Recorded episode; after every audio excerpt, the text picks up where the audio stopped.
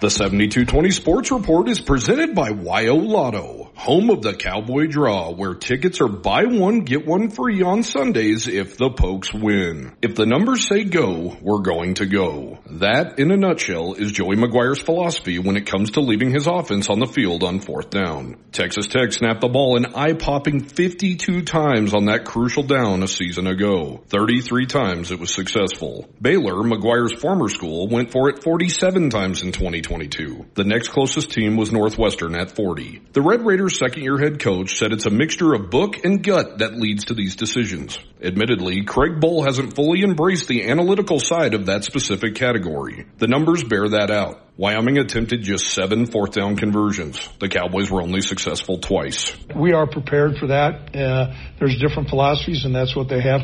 I can tell you, there, there, there's they crunch the numbers.